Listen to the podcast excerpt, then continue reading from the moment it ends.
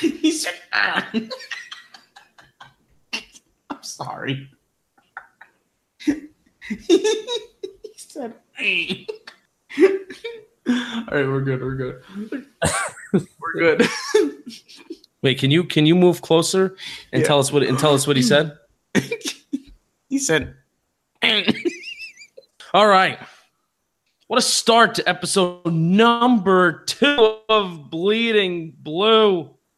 Coming back on a Monday. Maybe Monday will be our upload dates. Who knows? Who knows? Who knows? But first off, introducing once again Bokra and Renato. We'll start off with you, Bokra. How are you? I am feeling good. My voice is back to normal. A little sore from this past weekend, you know, camping. But uh, other than that, I'm uh, doing great. You know, feeling good about the Yankees. You know, life's good. There you go. There you go. Renato, how are you? I'm I'm okay. I was feeling very very confident up until Todd Frazier hit their home run. But other than that, All right. Yeah. So we're we're recording this right now. It's the bottom of the seventh inning, third game. Yanks are going for a sweep against the Mets Because they suck. because the Mets stink. We'll talk about how we feel sorry about for the Mets. But I'm doing great. But without further ado, play that intro.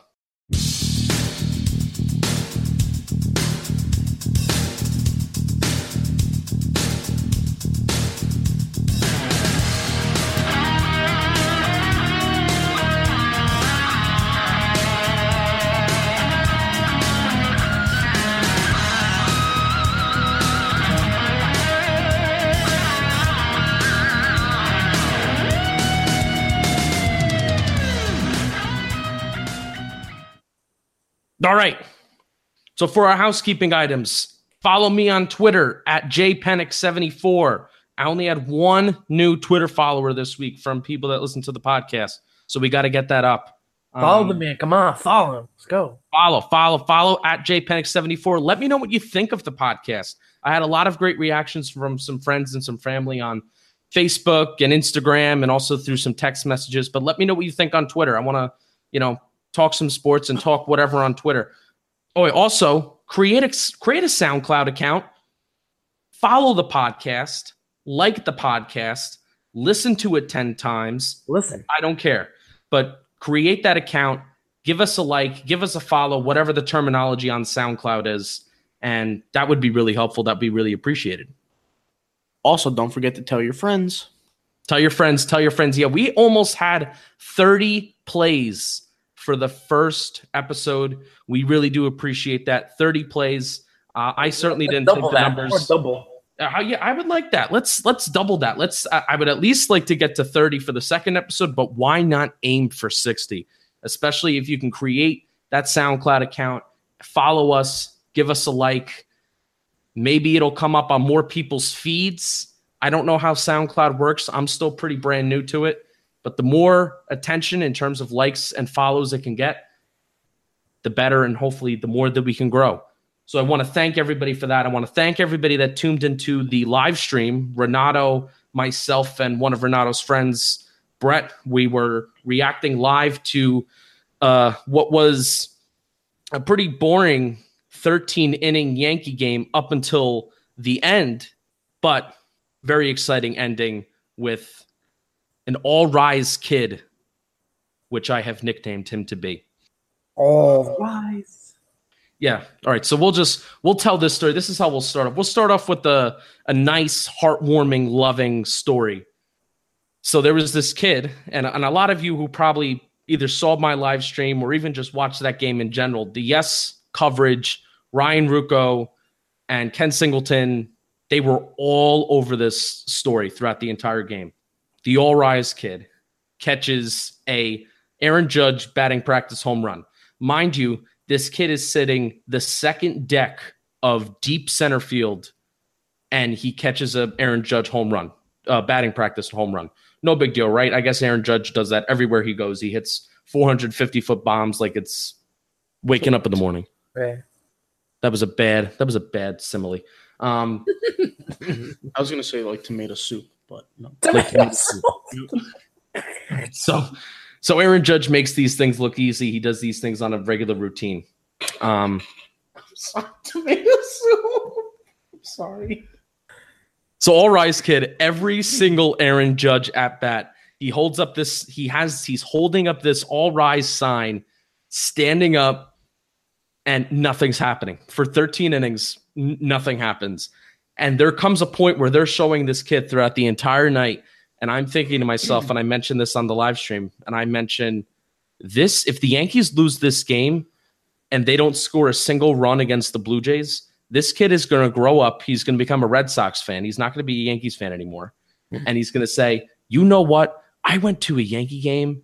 I stood up for seven hours and they didn't score a single damn run. I hate the Yankees. I will forever hate the Yankees. Yeah. I mean, I would have done that. But that didn't happen. And in the top of the 13th inning, Aaron Judge hits a two run home run and the reaction that this kid had it was just pure joy and like awesome. i said the yes network and the yes coverage was all over it it was just a, such a memorable moment and what we said on the live stream is that this kid is now a yankee fan for life it was awesome it kind of reminds me of uh, last year if you guys remember last year there was a very young yankee fan in the outfield with his father and it was his first Yankee game, and he came to see Aaron Judge hit a home run. And Aaron Judge hit a home run, and this kid got up on his dad's shoulders with his sign, and it kind of reminded me a little bit of that last year. You guys want to hear a story? No, but are you going to say it anyway? Wait, if you if you say no, then I don't think I'm gonna I'm gonna say the story. But, but I'll let the host decide this one. Let's hear the story. All right. So my third Yankee game, 2009, and we all know what happened in 2009, right? A lot of comeback victories. A lot of comeback victories. World Series championship. And a World Series championship, right? So, of course, my first game, Yankee Stadium, I, I didn't go to the old Yankee Stadium. Jano Broker will argue about the days and weeks about how great it is, but I not doing that today. Um, but my first Yankee game, I'm, I was so excited to be there. And then the game was exciting. I mean, we had a comeback. We, we were down, tied in the ninth. And then extra innings comes along. I hear Enter Sandman the 10th, I believe it was. And then Johnny Damon walks it off to the section next to me. I'm like, oh, this is my team. This is my team right there. So that was basically your the moment where you said, like, I'm in love with the New York Yankees. I'm in love with this team. And then you were just right. Like, yeah, I always loved the Yankees. I was never like I never got to see a game live, so that's just like that got me to where I am now. Like I want to go to a lot of these games. Yeah, that's awesome. Um 2007. I don't I can't exactly pinpoint and I'm not even sure if I even had, you know, one of those moments yet with the the Yankees where I'm like, "Oh, this is where this is how I've known that I fall in love with this team because I've always liked the Yankees um because my grandfather I actually would I actually would say if they're I can't maybe pinpoint an exact moment, but a player that once I really got into the Yankees, it was Gary Sanchez, and that that month of August he had in 2015. Oh, that. That month that he had, what what he what did he, he hit? He had to hit over like he had to hit somewhere around like 15 home runs, right? Yeah, it was insane. It was it, somewhere around that. And like a and in like a month and a half, he hit like 21 home runs. It was nuts, nuts what insane. he did nuts what he did basically the first month and a half, two months of his Major League Baseball career. I miss that Sanchez. He's coming back. He's coming back. But the New York Football Giants, which is my other passion in life. Um, yeah, Boker. Boker's wearing a cowboy shirt right now. The he walks he walks in here wearing a cowboy shirt to a bleeding blue podcast, which is about which is which will be about eventually the New York Football Giants and the Evil Empire. Hey, my shirt's blue. Does that count? No, not that kind of bleeding blue. Oh. But week 17, 2007, Giants versus Patriots. That game, 38 35, Eli Manning driving down the field against the undefeated New England Patriots, throws a pick to end the game. But that football game is still the, I've been to over maybe 60, 70, somewhere around 60 to 70 football games since 2007 and that game is still the best football game that I've ever been to. Um, just the what was on the line in terms of the Patriots and the fact that there was nothing on the line for the Giants that game since they already clinched their playoff berth the week before against the Buffalo against the Buffalo Bills. And just the heart, the intensity that that game was played with the level of play that happened in that game and then also witnessing history because you're seeing the first undefeated regular season with the team going 16 and 0, not counting the Miami Dolphins who played a shorter season. And then also seeing what started a Super Bowl run with the New York Football Giants. I remember being there as a kid, and even though we lost, even as a kid, I kind of like had this perspective that I love this team now. Love the team, love the team. That was a great football game. I'm going to remember that forever. So that was that was something that I really really enjoyed. So feeling similar to that all rise kid and that moment of joy that we felt with sports this week, especially if you watch that game and if you were watching it live. Um, I feel like it's something that a lot of us sports fans we kind of go to and we can pinpoint with our favorite teams. So I thought that was something we can start off and talk about. Do you want to share? Do you have a story to share, Michael? Yes. Um. So my first Yankee game was in the Cathedral of Baseball in Yankee Stadium, not not this replica, you know, Yankee Stadium. In another episode, I will go on a little bit of a rant on Yankee Stadium, but as of right now, we'll tell you about my first Yankee game. Uh, my first Yankee game, I sat two rows behind the Yankee dugout, and it was 2005 or 2004, I believe. And John Olerud, my boy John Olerud, was up at bat, and he swung at the pitch. The bat left his hand, flew into the seats, and hit my aunt right in the shoulder. I remember telling my poor grandma at the time to record this Yankee game because I was going to be on TV. And lo and behold, I was on TV, ducking for cover because this bat was flying at my face. I thought my life was going to be taken away. But all in all, that was my first Yankee game, and I'll never forget that moment. Was your aunt okay? She was all right. The guy in front of her actually got hit in the head by the bat, and the bat swung around and hit her in the shoulder. Anybody get to keep the bat? The guy in front because he got hit in the head. There you go. Lucky guy. All right. So I thought that was a nice way to start off. Heartwarming, fun campfire stories. Let's gather around the campfire. So now I'm going to read some tweets from great friends of the podcast who we've never met, um, Katie Sharp and John Boy Ooh, okay. All right. on Twitter. All right. All right. So basically, the whole point of me reading these things is the Yankees are fun and the Yankees are good. I feel like if there's one thing that's changed from, I don't know, last week that we recorded this podcast, really nothing much has changed besides the fact that there's been good baseball played and there's been fun baseball played. And it's been fun to watch it. It's been fun to see. It's been fun to be a part of. Everything's fun. Fun in Yankee land. It's fun in Yankee land. And in the words of Greg Bird, it's fun and I like that. So, best record. This is uh, at, well, not at Katie Sharp. It's at KT Sharp. KT, not K, not K A T I E. KT Sharp on Twitter. Good people, good people to follow. I follow good people on Twitter. You should follow them too. Best record versus over 500 teams entering Thursday. So this is this was entering Thursday. We're recording this on Sunday night. It's actually still the same because the Mets aren't over 500. So this is still the same up to release date. Yankees 16 and 6 against over 500 teams. That's pretty good. That's pretty good. That's over a 72% win, winning percentage. Mm. The record of the Yankees when they're in a game that is tied at the start of the eighth inning. Do you want to guess, Renato? Like, guess a winning percentage. Don't guess like how. Don't guess, the, win, don't guess the winning and the, don't guess the win loss record. Guess the winning percentage of One point zero zero zero whatever. Hundred percent. well, 2018. The winning guess guess like the winning percentage of the 2018 games and the 2017 games of the I, I, I'm telling you, I know this for a fact. The, the 2018 game is undefeated A and O. All right. tied at the start of the eighth inning. Oh, is it more than that? I don't know. No, they- they are they're six and three. Six and three. Okay. I So thought I saw. I must have been noticed that. I saw that.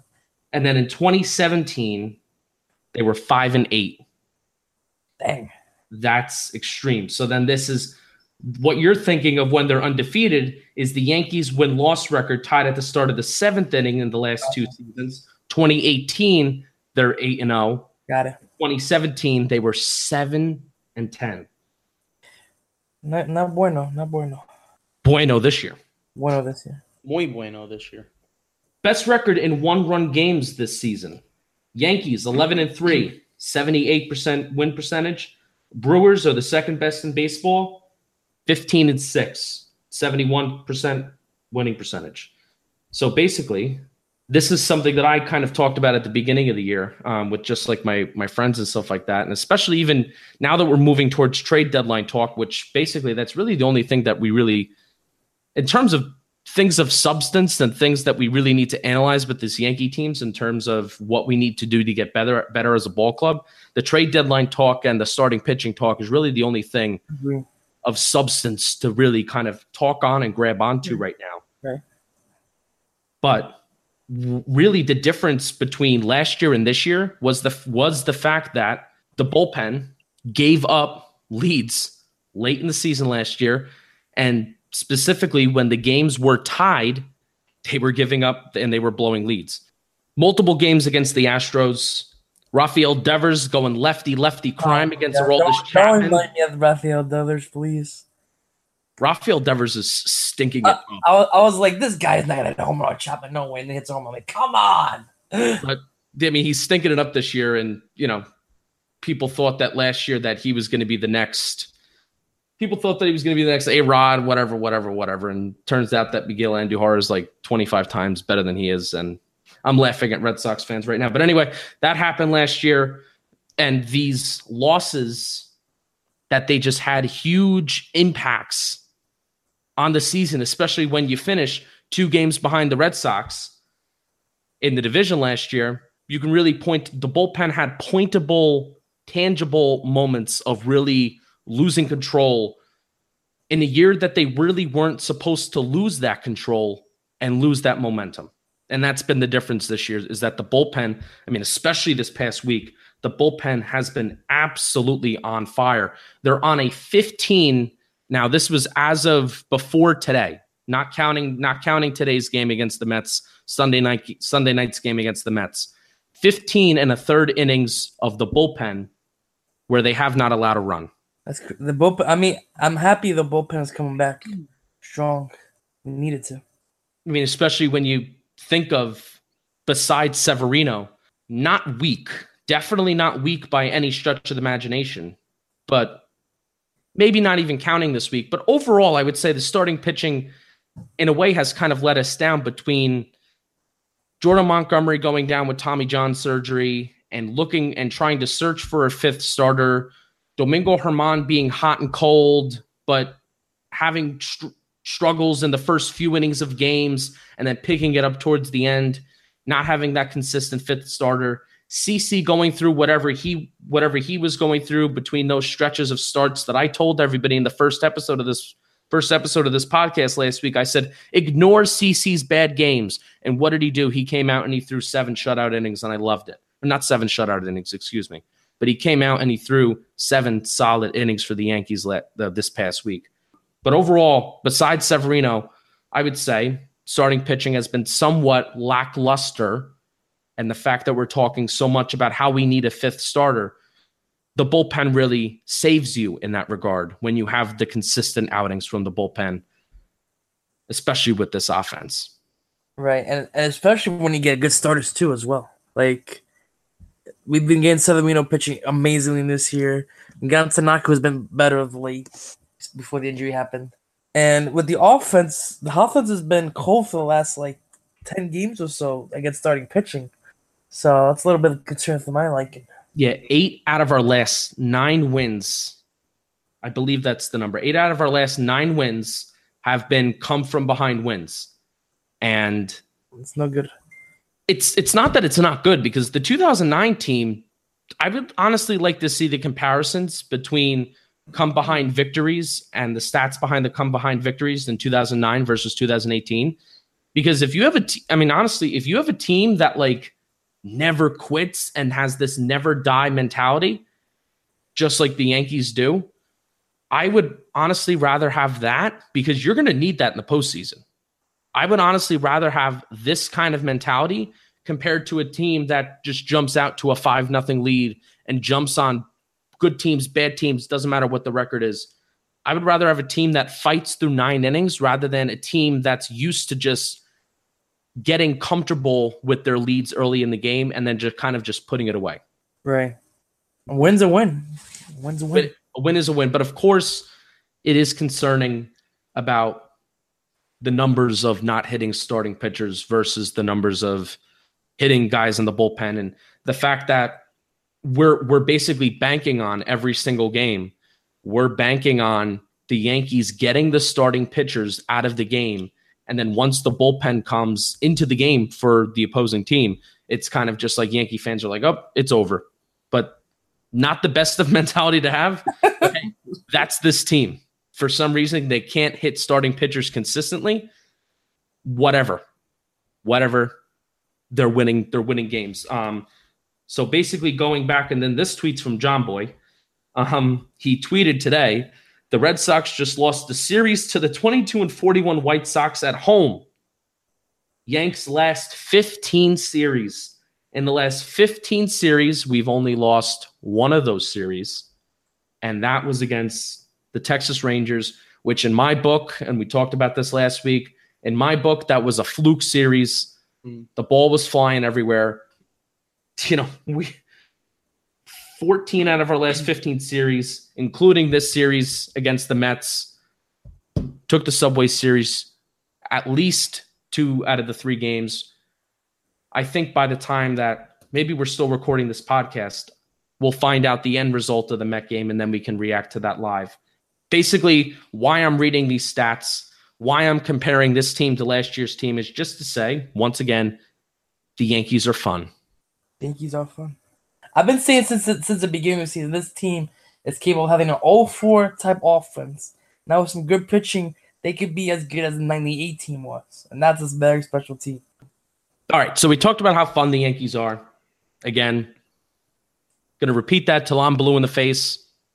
It's true. It's fact. It's fun, and I like that. And I like that. But we'll get to some bad news. Um, Jordan Montgomery, beginning of the week, announced that he's going to get Tommy John surgery. So he's out for the year. Apparently, I wasn't really in the loop with this, but apparently, this was really a kind of like expected thing to happen. A lot of people expected it. You know, when you typically hear, I guess now, when you typically hear elbow inflammation and they put somebody on the 10 day DL or they expect him to be back in six to eight weeks, I guess that does actually doesn't mean that they should be back in six to eight weeks. What they basically, I guess, what they do, and they're doing this with Shohei Ohtani right now, which I, no matter how much we hate Shohei Ohtani on this podcast, we do feel bad for what he's going through.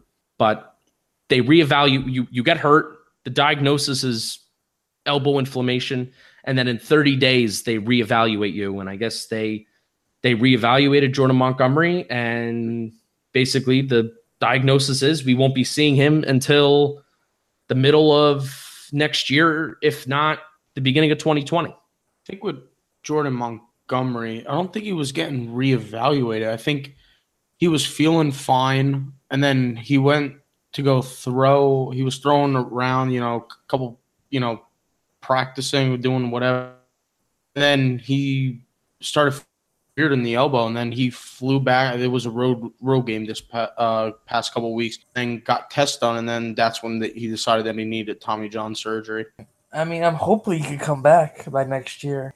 We really need his. He's a very very good pitcher.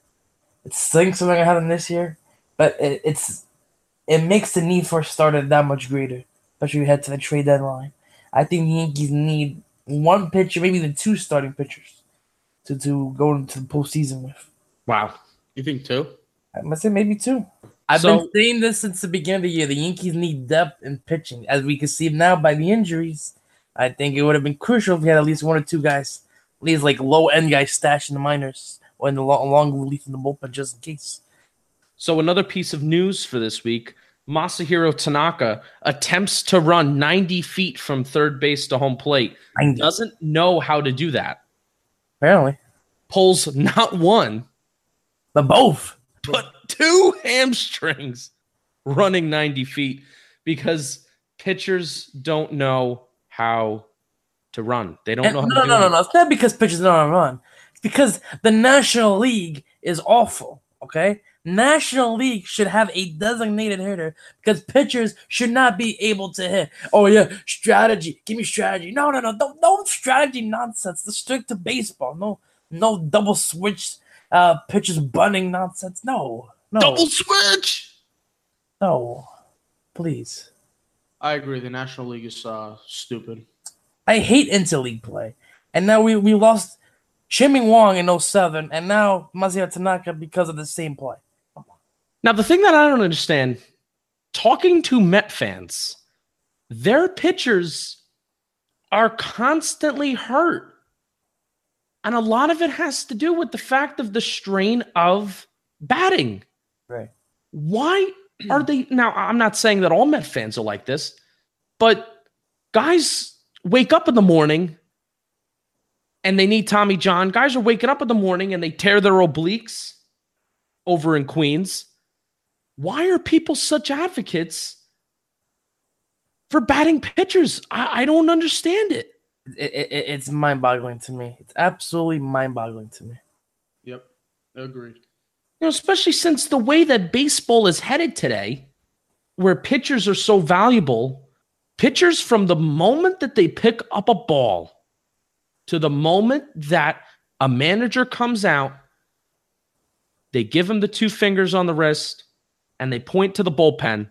They are going 120%. They are giving it all that they have. They're giving it all that they got. This ain't mm. something has happened with the with the within the last 10 years or so where you're pitching in a showcase when you're in high school you're lightening up at 95 miles an hour 98 miles an hour or whatever whatever whatever when you sign to a major league ball club that's what they're expecting out of you from day one pitch one and if you don't show that sorry you can go home and we'll find somebody else who's gonna who's gonna give us 98 miles an hour every single pitch every single time that's what Major League Baseball is headed to. And that is not a natural thing for human beings to do. Right. To pitch a baseball overhand 98, 95, 95 is like slow. That's like average today. 98 plus miles an hour. And to do that year round, 100, 100 plus times. That's not counting the warm up throws in the bullpen. That's not counting the throws, the warm up throws that you take in between innings. That's not counting the bullpen throws that you take during the week before your games and the bullpen sessions that you take during the week. It's not natural. It's not natural. I don't want to go off on a tangent on this, but like the National League sucks. I'm sorry. I, I just I just hate the rules. I it's, no, it's not baseball. Yeah. So pitchers are batting like less than 150 this year.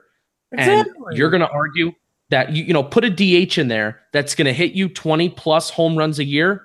And yeah, tell me that the National League and having pitchers bat is more exciting and it's better for the brand of baseball. nah. It's not. It's, it's stupid. Yeah. So for the Met fans that continue to defend this, go ahead, keep on ruining your superstar pitchers. And by the way that you treat them in terms of medically, keep on ruining your superstar pitchers, and then continue to complain how your how your little brother to the New York Yankees. or- keep on or- going. Or or and we'll go back to trade talk, or they can keep all the good players, not trade them, and then they could continue to suck anyway. So All right. So then this this leads to trade talk. That was a great transition. Trade talk. Renato, even after this week, in hearing what Sandy Alderson said about Jacob DeGrom, right. do you still think the Yankees will get him by July 31st? I think if Alderson does a trade either Degrom or Syndergaard by trade deadline, I think it'd be stupid. No, I think they would be stupid too. This isn't a Mets podcast, but I'll give my two cents on the Mets. They have a saying on the Michael Kay show, and I guess this saying didn't start from there, but they have a saying, and I'm going to use it here. You can't be half pregnant. What the Mets continue to do every single year and they fail at doing this, they buy, buy, buy during free agency. They don't even do that correctly and they don't even spend money, but they prioritize players like Anthony Swarzak day one of free agency. Where is Anthony Swarzak going? What's the market? What's the demand around Anthony Swarzak? Okay. They sign him, they sign him day one of free agency. Okay. But then they don't produce during the regular season. Therefore, if you don't produce during the regular season, the Astros blueprint, the Yankees blueprint of the way to do things, the Chicago Cubs blueprint of way to do things at the trade deadline is that you acquire prospects at the deadline. They don't even do that. So the saying you can't even be half pregnant, the Mets aren't even 1% pregnant because they don't do any of those things correctly. They attempt to buy with trying to get these veterans and trying to get these veterans to overproduce what their normal production or even whatever average production they think that they're going to get out of them. Basically, the Mets are a mess. And Sandy Alderson came out and said this week that he really doesn't want Jacob DeGrom to go in, to go anywhere. I don't blame him when he says that, but now I kind of blame him actually. You you can't be a team that wants to rebuild while also trying to compete at the same time. It's it's impossible. You can't. For the Mets to be successful, they need to get rid of the Wilpons. Okay. That's a that's a loaded, loaded conversation that I do not know. I'm not going with that conversation right now. I'm not going. But in terms of Jacob DeGrom and Noah Syndergaard, if the Mets continue to play bad, and yes, they get they just got a lucky win. I, am got a lucky win against the Yankees. But if the Mets continue to struggle at the the impressive 11 1 start they had, you got to trade both of them. What's the market around Syndergaard right now? There's, I, I, I, I think a little bit less than DeGrom, but I think just as equal value personally. I think he he would need. I mean, obviously, we're in June and July 31st, and, and baseball time is still an, an eternity away. Hmm. So if he comes back and he starts to deal, you would you would think that at least Syndergaard would have to go. You at least, at least, even though he is younger, which is you know it's it's a it's truly a bizarre situation. But as of right now, Sandy Alderson has made no indication that Jacob DeGrom is on the trading block, available via trade. However, I do think that could be a very good smokescreen because if if somebody comes out and says, "Hey, this guy is available," his price just became lower because therefore you're saying, "Oh, we want to get rid of this guy," as opposed to saying that, "Oh, we don't want to get rid of this guy." So then a team is going to come with you with a really good offer, hopefully, and have really good negotiations, and then therefore you basically are holding the cards in your hand as opposed to the other way around. I I think in terms of the Yankees acquisitions at the deadline, your plan A, right? Plan A, if the Mets are gonna be stubborn, has to be either Cole Hamels or J.A. Happ. And I wasn't a big fan of the J.A. Happ movement. Okay, but looking at stats earlier today, I, think he could fit with the Yankees as well. But I don't know how much Toronto will want to give him up in the deal. But I think if we could try to get a one A that that'd be a deal. If we can't get a one, A, at least get a three or four starter to compete in the postseason. Yeah, I was looking at Jay's taps. Uh, I I can never get the name right. J A J. I really I really don't I really don't care. I don't care. Um, not on the Yankees right now. I don't care. Jay Happ stats today, and he's 35, which fine. You know, if we're just if we're acquiring you for half a season, who cares? He's on the last year of his deal. Um, Yankees have the room.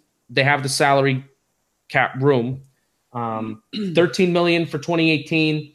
It's on the last year of his deal. Not a big deal. Contract not an issue. He's eight and three for the Blue Jays this year with the 3.71 ERA in 13 starts, 77 two thirds innings pitched, 62 hits, 35 runs, 32 earned runs, 10 home runs, 22 walks, 90 Ks. He's averaging over a strikeout per inning pitched, which, hey, I'm a millennial.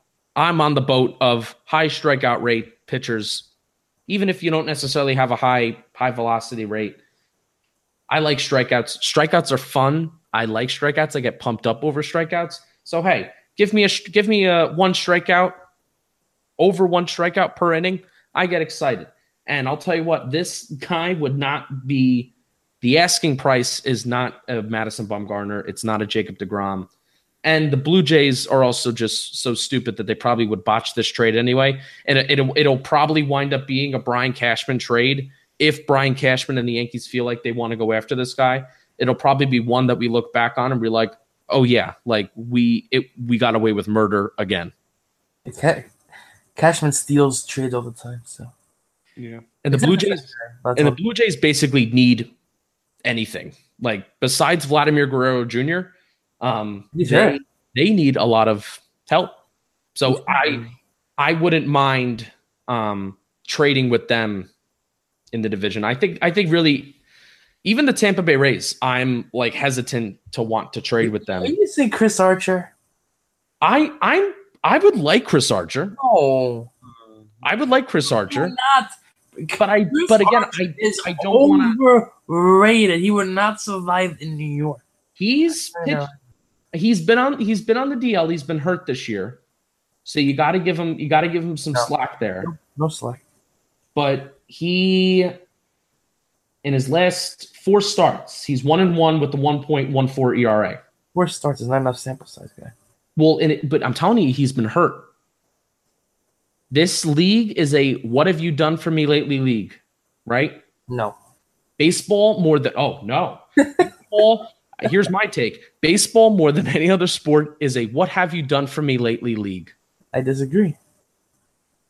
I disagree. I, I, I don't think it's a, it's a no. Yeah, 162 game season. It's how you, you start and how you finish. But when you're talking trade deadline and when you're talking trade acquisitions, especially when you're talking about starting pitchers, you're not going to trade. Like, let's just say the Giants are thinking about trading Madison Bumgarner. If Madison Bumgarner has pitched three gems in his last three starts, and you're three games, four games behind the wild card in the National League West, you're not trading. You're not trading Madison Bumgarner. Yeah, you're not you're not trading Madison Bumgarner. No, but they're, they're not even gonna come close trading Massive Bumgarner. No, but my overall point is, is that this is a what have you done for me lately type of league, especially when it comes to pitching. Maybe not hitting, maybe not hitting, but especially pitching and starting pitching. That's that that's my take. Volker, what do you think? I'm leaning more towards Justin on the what have you done for me Oh my the goodness. league. I I s- just see it that way. I mean, like you said, especially with like pitching. I just if we if the Yankees could get an ace like a Degrom, like a Bumgarner, I think they would be locks to win the World Series. Locks, guarantees. I'm not I'm not saying that I wouldn't want a starting pitcher. I I'm all for the starting pitcher. The Yankees right now are in desperate need of a starting pitcher. Desperate, no, no, desperate with a capital D. Uh, how about how about desperate with a capital all all caps desperate? How about that? That desperate, yes. Okay, okay. For one, I would like to see Jacob DeGrom in a Yankee uniform. I do not think the, the, the Mets are just stubborn. All right, in all in all reality. Okay, let's let's all be real. They don't want to trade with the Yankees. I think I, forgot what the stat was, but I there was only like one a few times that the Mets have even thought of trading with the Yankees and have actually pulled through with the trade that they traded with the Yankees. They're just stubborn. They don't want to. They don't want to give. They don't want to receive. They don't want to do anything. They don't move. So if the Yankees were to offer them a They, they rather a, good, a great, a fair deal for Jacob Degrom, they would say no because they want to. They want to overkill the deal. They want more than what they should get. All right, for not just Degrom, but for anybody because that's what they want. They want to be. How do I put this? Um, They either want to rob the Yankees and get away with murder, or they don't even want to trade with them at all. exactly. Well, I think that's just, good way to put that, Justin. They want to. They want to hurt the Yankees as bad as possible or not trade with them whatsoever. They want to get what they want and they don't want to hear anything else. It's what they want, not this is a business. Let's work something out. It's what I want, and what I want is what I want. I don't want anything else. Agree or disagree, Renato? I, I I'm gonna agree on this. And my question to you guys now, I'm gonna throw this back to you guys. Who would you like to have on the Yankees realistically? What I would like at the trade deadline, especially with the news this week of Aroldis Chapman with left knee with I don't know if it's I, th- I don't know if it's left knee I think it's left. with his left knee tendonitis. I would possibly like a long reliever. a long relief, but we have we have AJ Cole, Gabriel Cole's cousin. We got we got Jonathan Holder. We got Adam Warren. We got guys in the minor leagues. Why do we need a long reliever in a trade? It's, it's mind-boggling. You don't have to give up as much because you need. Let, us just face it. You need something at the you can deadline. get minor league guys from anywhere. You don't no, no Who is re- who is ready in the minor leagues to come up right now? anybody, Anybody. Anybody? Anybody. need- I need a name. Lasagna. Johnny Johnny Lasagna. Okay, let's. Johnny Lasagna. All right. So basically, Wait, wait, wait, wait. Also, you got David Hale. Has some experiences here with the team already. David Hale in our minor league system. David Hale does have the most major league cons- experience out of out of any pitcher in our minor league system right now. So Johnny, so basically Johnny Lasagna and David Hale's numbers are not. Johnny Lasagna is twenty three. David Hale's thirty. Um, they're not mind boggling. They're not over the top. If anything, And also, anything, it's spot start worthy. can, It- can, can, can, can I argue this case here? argue it. If the Yankees had depth in starting pitching, Domingo German would still be as a long reliever independent like he was before the trade the, the injuries happened. I was just gonna say if the Yankees had the starting pitching, no injuries whatsoever, and they had you know a, another good starting pitcher, Domingo German would be in that bullpen because he's he's a great long reliever. Yes. You could you could put him in, and you could expect uh, more than two innings from him. Let's put it that way.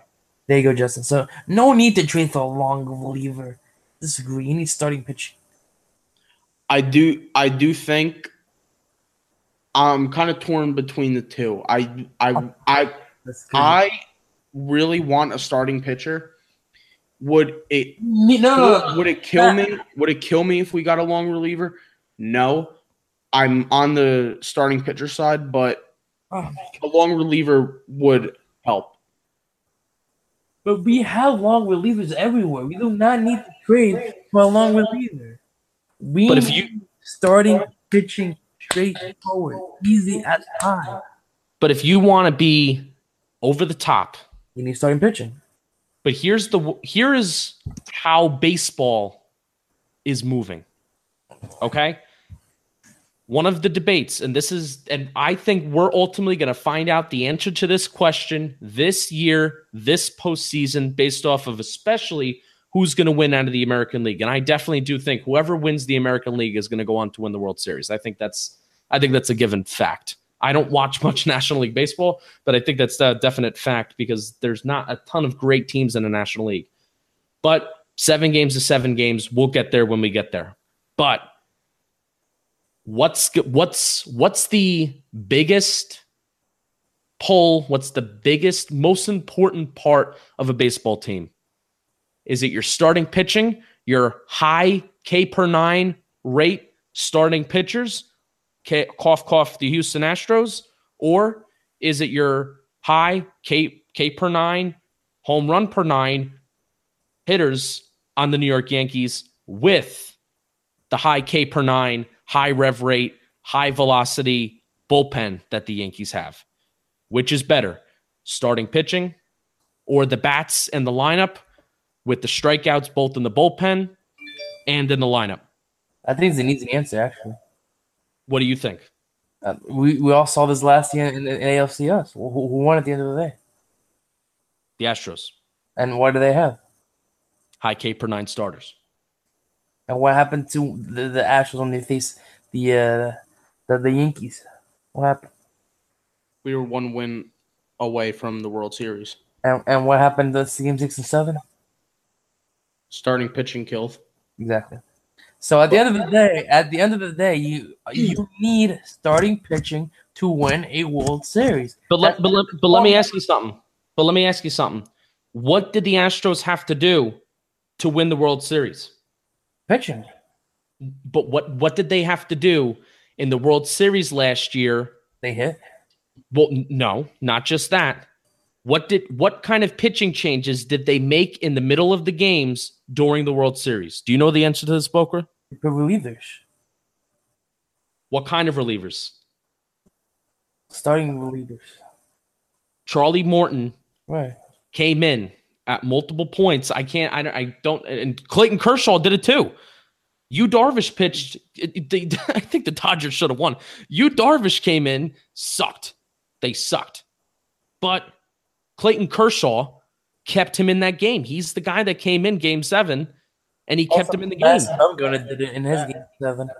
Back back to the uh, bullpen. I'm gonna I'm gonna go out on a little bit here. I'm but with this Yankee lineup being so dominant, like almost like a murders row 2.0. I mean, yeah, some people right now, Greg Bird, Gary Sanchez, they're not batting all that well. But When they pick it up and everybody's clicking on the offense, and you have a starting starting pitching that is going up against this team, and you get out that starting that starting pitcher, you know, throws however many. uh, Let's say he throws five six innings. All right, and we're still we're, we're down in the game. Like Justin said before, how most Yankee fans are feeling right now is get to the opposing team's bullpen, and the game's over from there. That's what Justin said before. Now, if we look at it as Yankee fans, we already have the the bullpen. We have the offense. We just don't have the starting pitching. I see the need for one starting pitcher and like I said before, it wouldn't help to get the other long reliever in there to make the bullpen more dominant than what it is right now.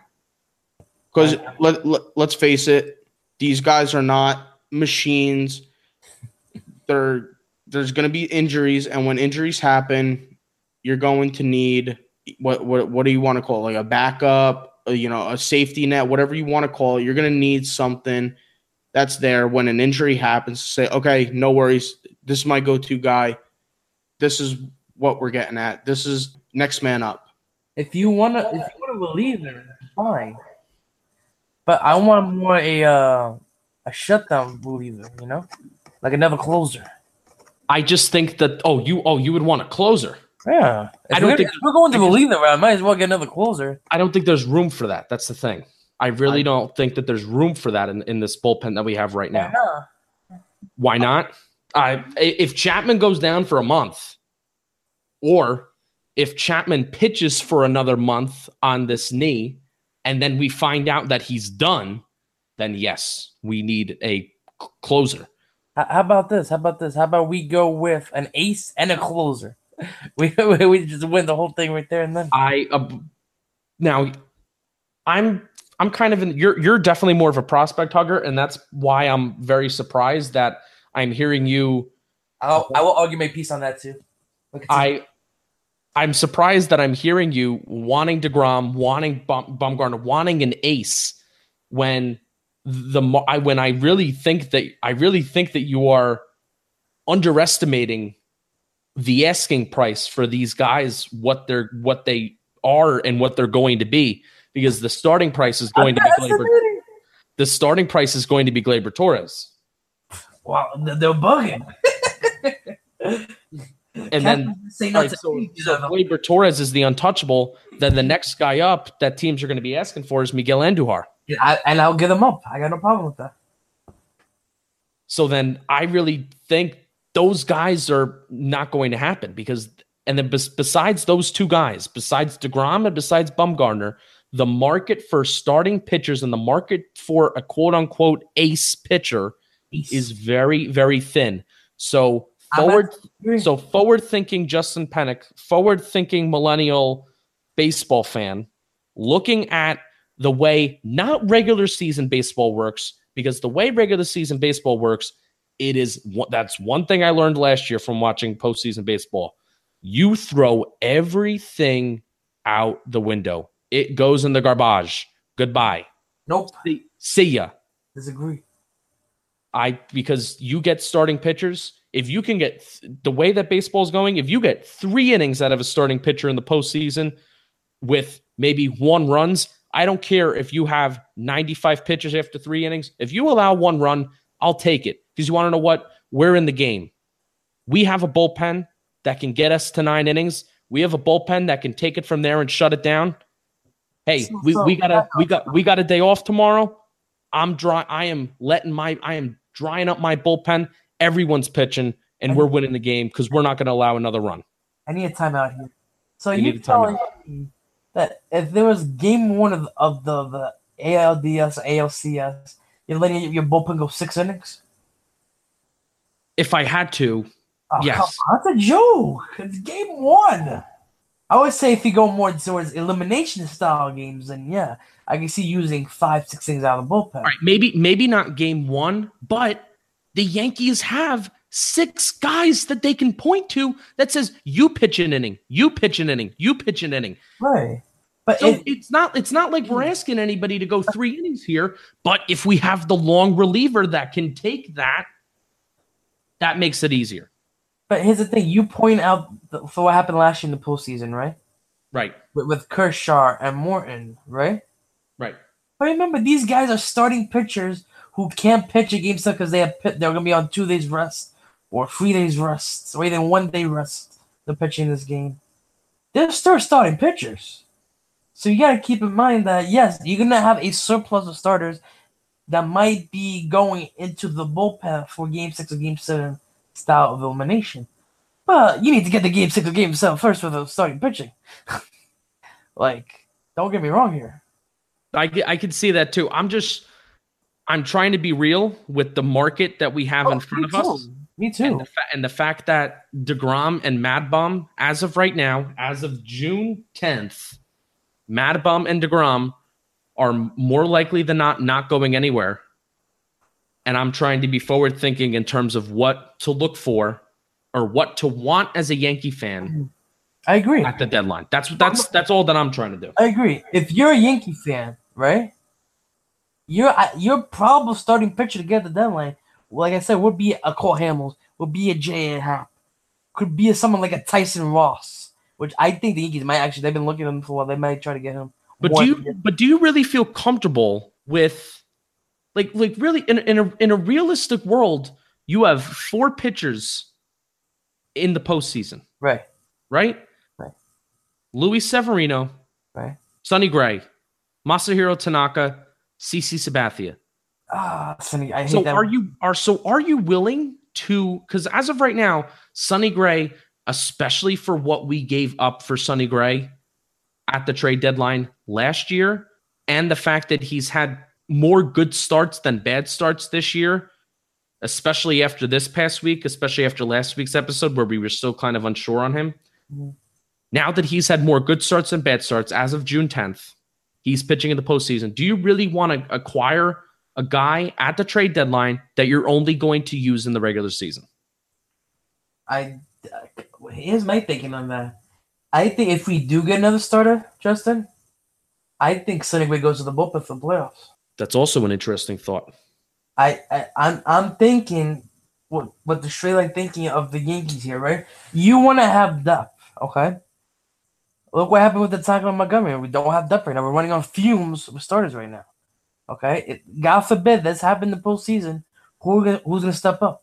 Lasagna for playoff game? Come on. No, Johnny Lasagna at 23 years old in Double A baseball will not be stepping up to the Major League Ball Club in October.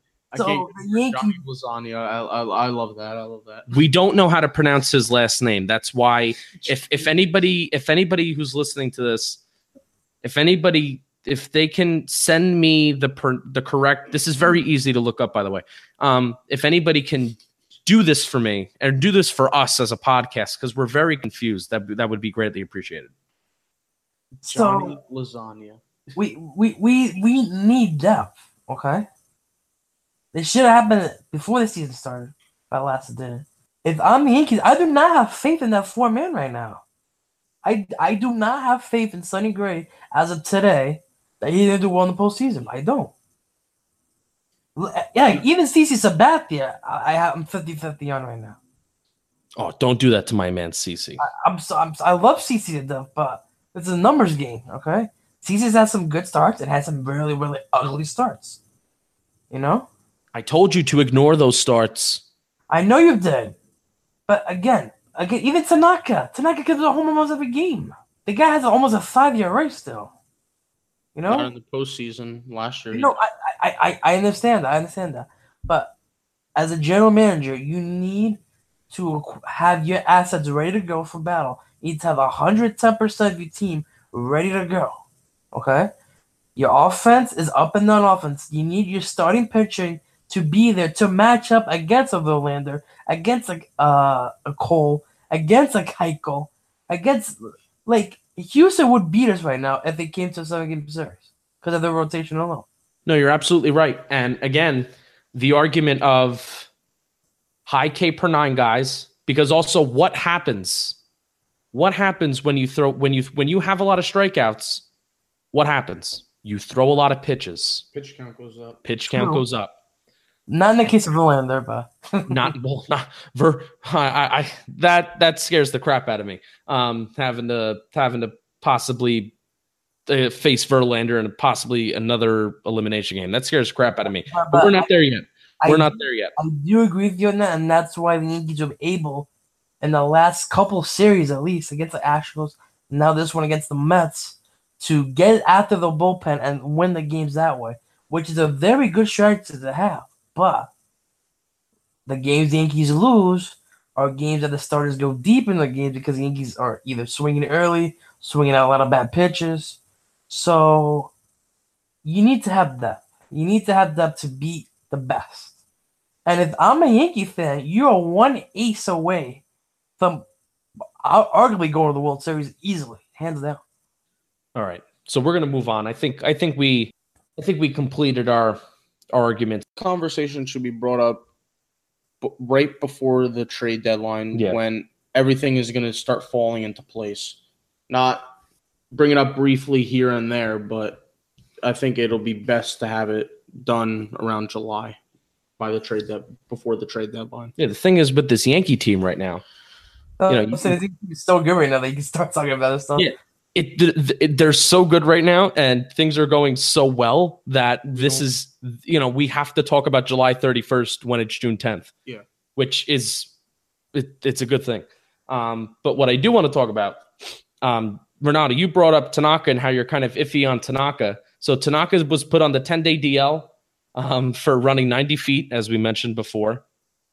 We all know that 10 DL is 10 day DL is going to turn into like a 30 30 day DL. So just throwing that out there. So there is a possibility that he's going to miss a month. And Renato, you know that there's a theory out there with Tanaka that because he has this partially torn ligament in his elbow, that during the regular season, and you saw this especially last year during the regular season, and then this totally changed in the postseason, and we're seeing it a little bit this regular season. He's not pitching as hard. The velocity's down. Right. I noticed that. the movement, especially last year, was down. The RPMs on the pitches are down. There is a theory that he intentionally saves himself, much like the way League Baseball was played in the 80s, in the 90s, 70s, and before then. Much like the way baseball was played back then, where people saved their stuff so they can go X amount of 140 pitches, which is unfathomable, unfathomable today. Going 140 pitches and pitching a complete game when you've allowed four runs and you've had how many runners on base and a lot, a lot to do, and only striking out two guys or three guys because that's just the way that the game was played. So there's this argument and there's this theory that Tanaka saves intentionally saves his stuff for the sake of the arm. So missing 30 days may not be the worst thing for Masahiro Tanaka. I can I be honest with you. I don't think it is at all. It's poorly timed because of what happened offensively to get her like that. But if the Yankees keep playing the way they're playing, we'll be okay. But my concern is again, we're going back to my concern with the depth of starting pitching. It's a big concern now. Yeah.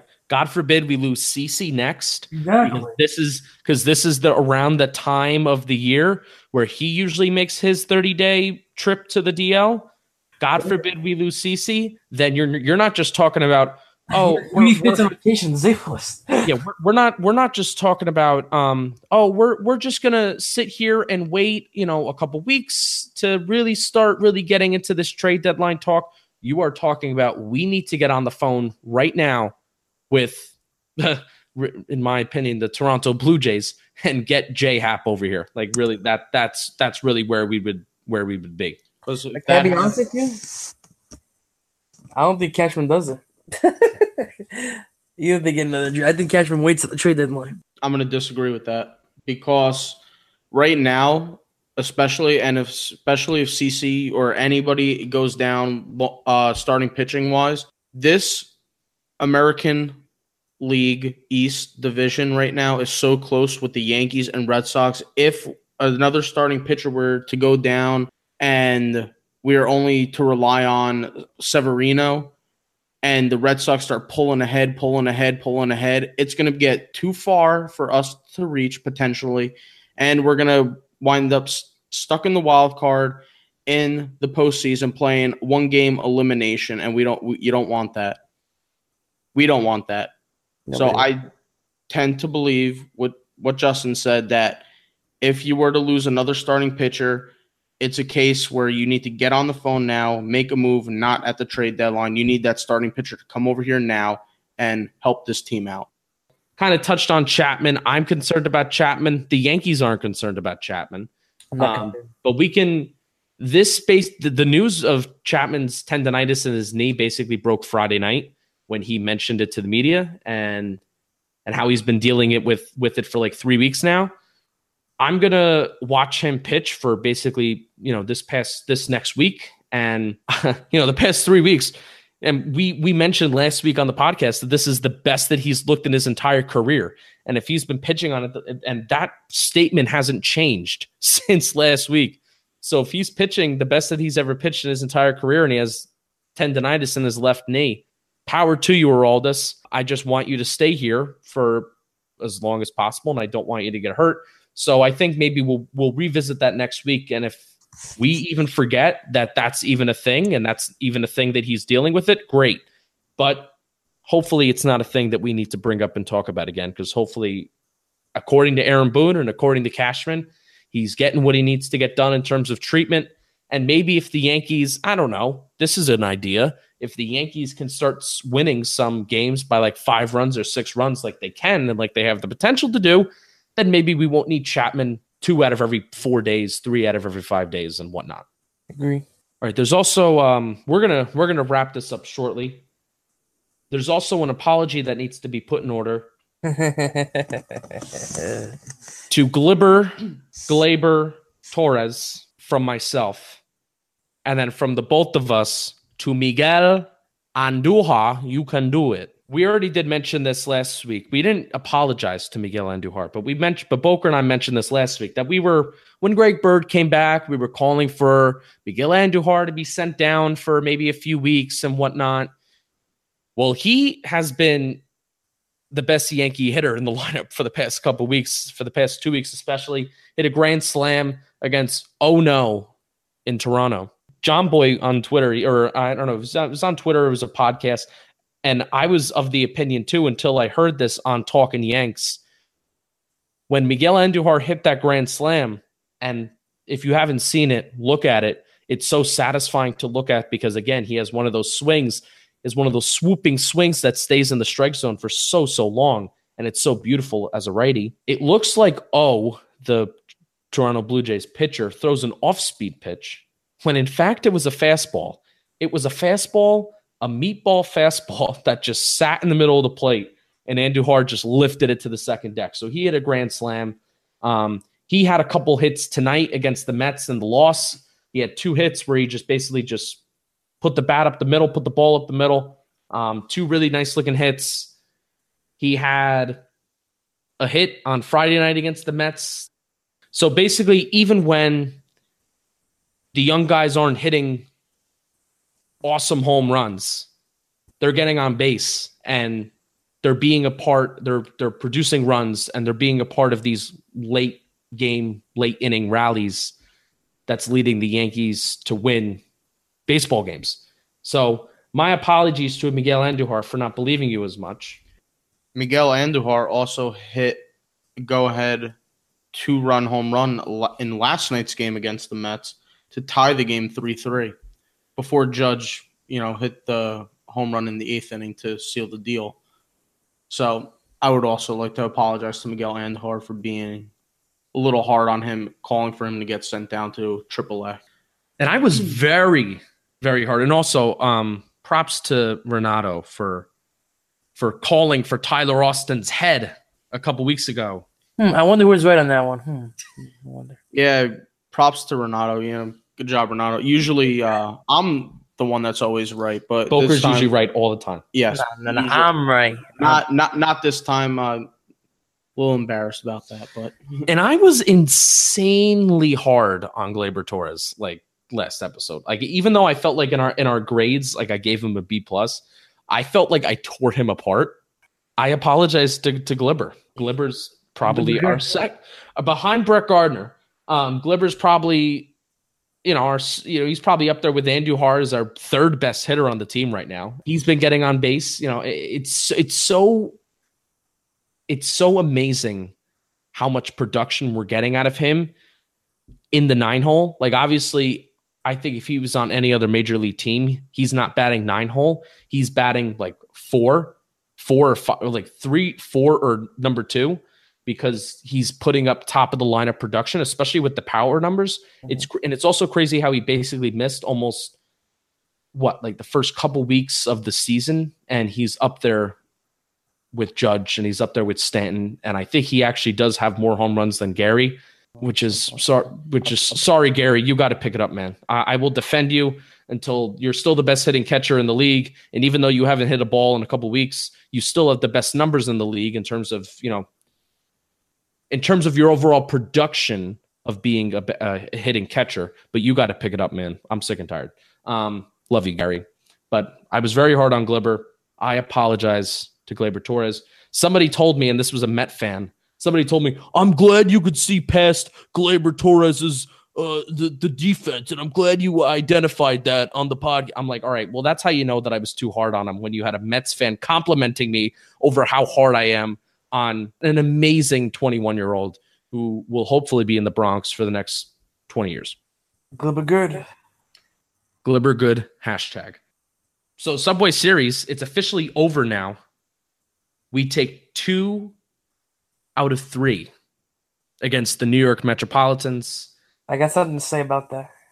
And you have something to say. I, I I'm I'm very disappointed in the offense in this series. Like I am highly disappointed in the offense. They were very anemic, and the Mets were in the worst offensively. The Mets would have swept us. And this is the this is the down part. This is the consequence. This is the negative part of having this mentality of oh we're just going to come back once we get the starter out of the game or the you can't, the, you can't play that every single game right you need to start off with leads you need leads during the game have your pitching shut them down now your bullpen come in case closed. Good night. See you later. You need damage against a starting pitcher. You need to do damage against opposing teams bullpen. You need to do it all around because when you get an early lead and you maintain or you get a big lead and you maintain that lead, it also puts less pressure on our bullpen and gives people like Chapman, who's dealing with his tendonitis, uh, another rest day potentially where you don't need him to come in when he's battling with tendonitis. And I'm interested to see how we do against Washington. Yeah, that's going to be interesting. Um, so Strasburg's start was moved, No, started on the DL guy.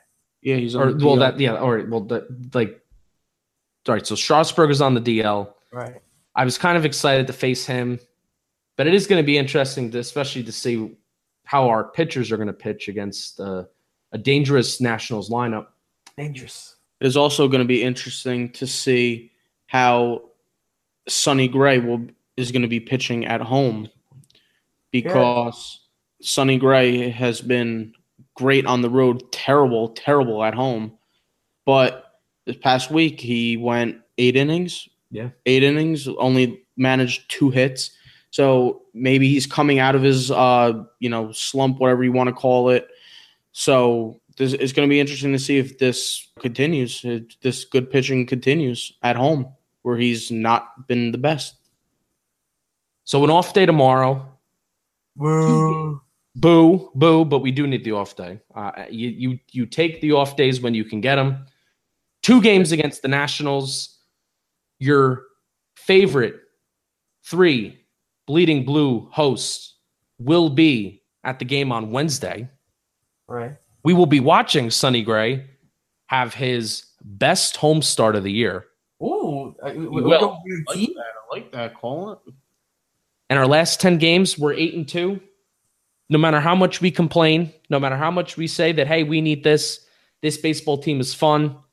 And it's crazy how fun this baseball team is when you when you look up and down the lineup and when you look up and down the start the pitching rotation and you say, hey, this guy's struggling a little bit, or hey, this guy's not really doing too well. It's actually crazy when you go up and down, you're like, oh my God, like this team is winning. They've won 14 out of their last 15 series, and they're outplaying the Red Sox right now in terms of just overall play, in my opinion. But you have so many guys that are struggling, and that just um, that's just that just gets me excited for what you know really what could be, especially when this team can get better with some acquisitions and with Tanaka getting healthy and Stanton. I'll tell you what. And when Stanton starts to heat up a little bit, I will tell you, Giancarlo, I'm not calling him, I will not be calling him Mike this episode. Oh, no Mike. No, Mike. He he earned Giancarlo against his series with the Mets. He had some hard hit balls. He had some really good at bats. you missed a home run, but it's okay. He what was that? Even though you missed a home run, but it's okay. Yeah, I was I was I was at the game on Friday night and I knew that you know it, they had the lead going into the ninth inning. It was the top of the ninth inning, and I'm like, "There's no need." I had to go. I wanted to see Chapman. I wanted to see Chapman. I love watching Chapman, and of course, I miss Giancarlo Stanton hitting a home run. Um, so he hit home run. He earns the title. His he earns to be called his name, Giancarlo. he earns the right to be name. called his name. So he's heating up. He's had some really good at bats. Excited to see what he's going to do. It's just an exciting time. So before we wrap up, anybody else want to say anything? No, go Yankees. Renato? Um, I'm I'm hoping for another good week from the Yankees. Hopefully, by the time we come back next week, we'll be talking about the Yankees getting to 700 ball. Hopefully, that'll be nice. And I, I don't know, but I don't know about you guys, but this this could be a thing that we do. This could be a thing that we don't do. But it's also it's also kind of depending on what the people want.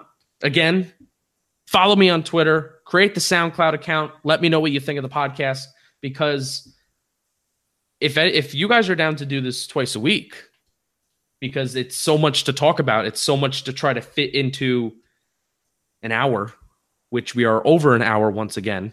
Sorry about that. But if down to do this twice a week, I would be down to do that. Even if we do it in the middle of a series. I know a lot of Yankees podcasts, they they record directly after a series. We're still brand new. We're still everybody's got their schedules and whatnot. We have a small following. But if you guys and if everybody, you guys and gals that are listening to this want to hear twice a week, let us know and we'll we'll try to fit that in. Go Yankees. Have a week full of attending Yankee games, which is exciting. We're back at home. Hey, we play pretty well on the road too, but there's nothing like playing in the Bronx. Hit some home runs, start scoring some runs again. Go Yankees, fun baseball end podcast. Boom.